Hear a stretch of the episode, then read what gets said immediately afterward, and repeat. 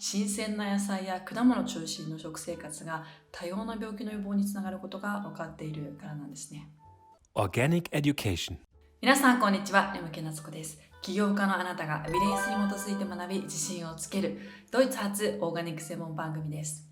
本日のテーマは病院食のオーガニック化についてです。このテーマはですね私が運営するオーガニックスクールの生徒さんで医療従事者の方からのリクエストにお答えするものなのですがどうですか？この動画を見ている方の中にも現在病院で働いているまたは過去に働いていたという医療従事者の方医療関係者の方いらっしゃいますでしょうか？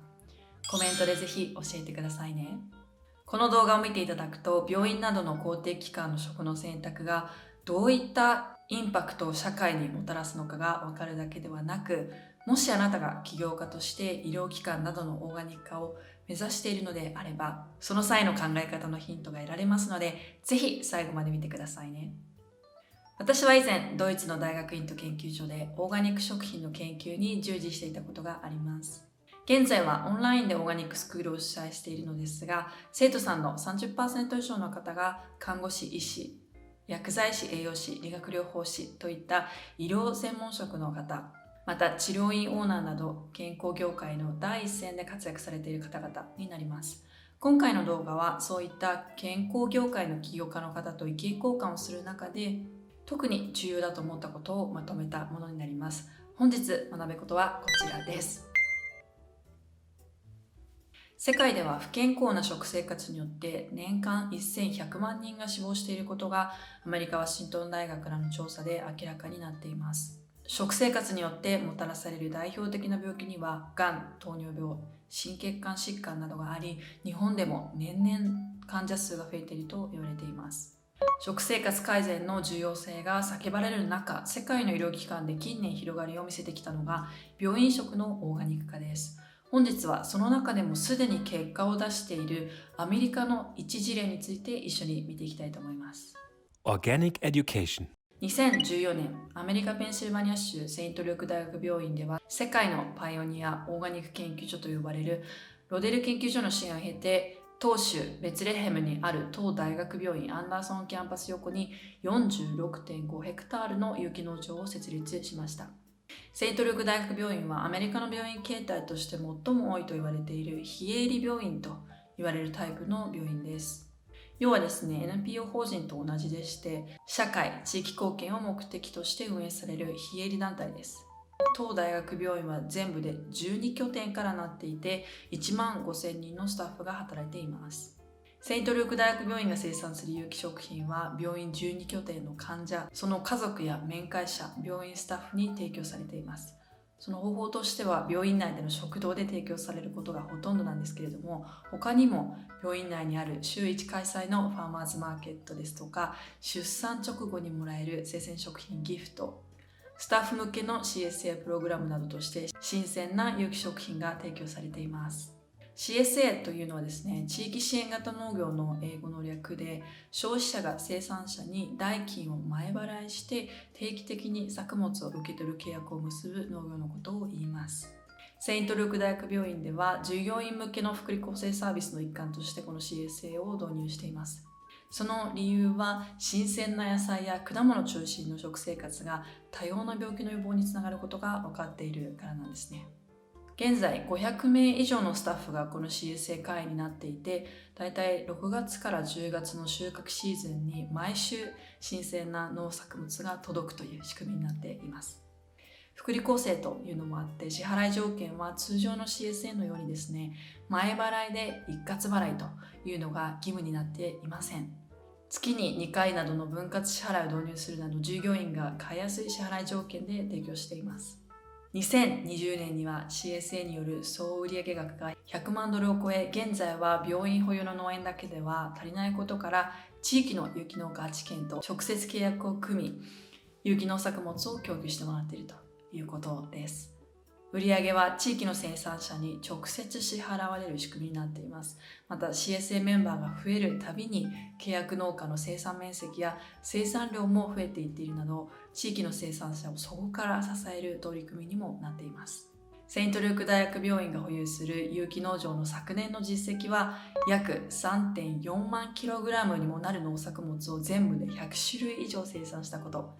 病院内で提供する生鮮食品の大体60%くらいが地域で作られた有機食品だったというね報告があります。収穫したものが数時間後のうちに病院食となることもあるそうです。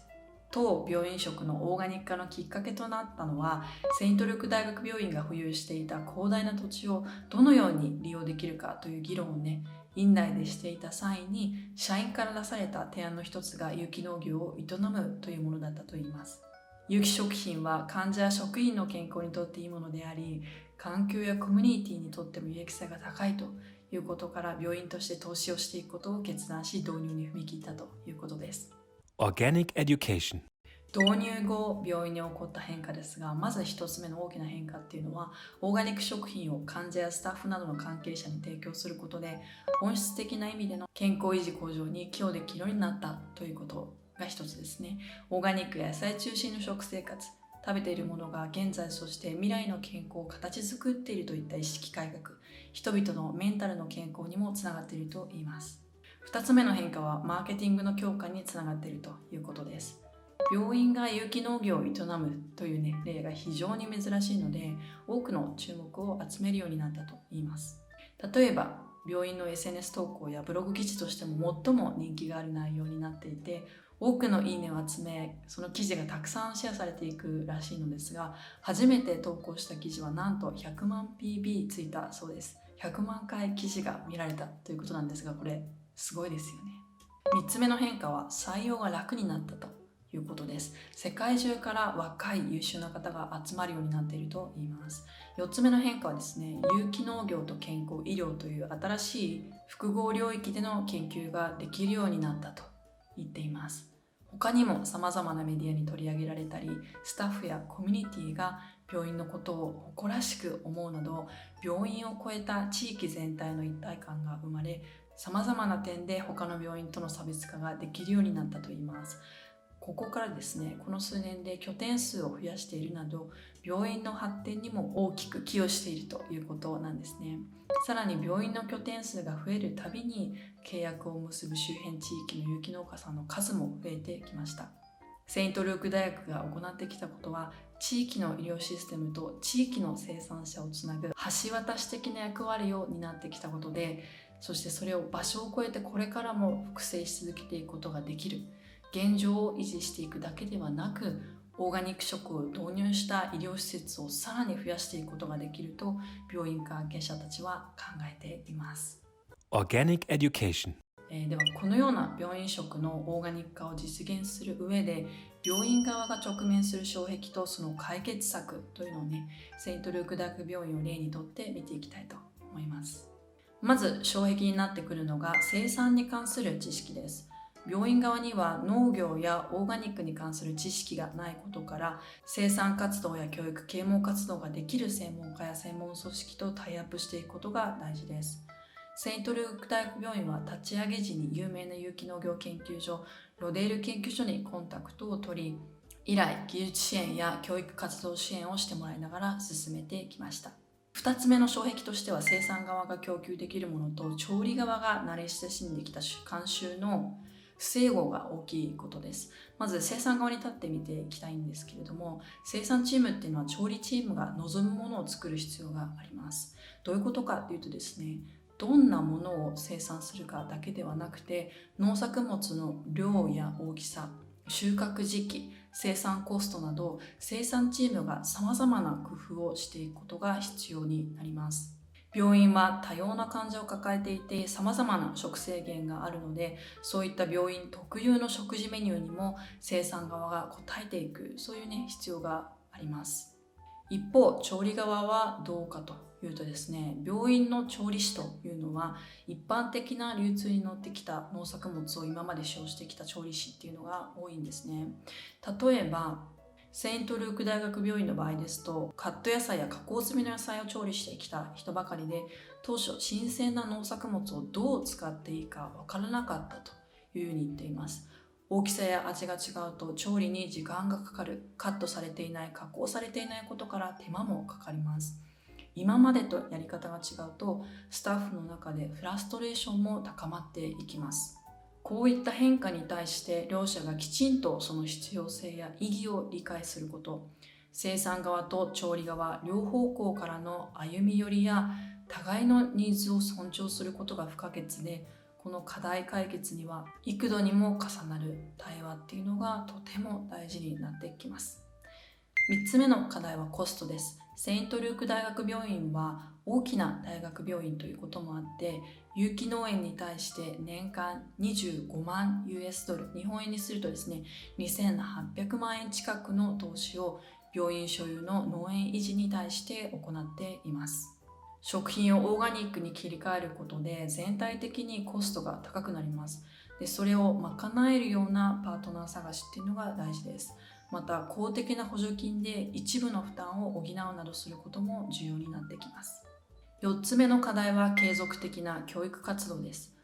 なぜオーガニックなのかなぜローカルフードなのか要はオーガニックやローカルフードの多様な価値などを患者やスタッフに対して継続的に行っていくことが大事です。例えばなぜバナナが CSA で提供されないのかといった苦情がスタッフからあった際に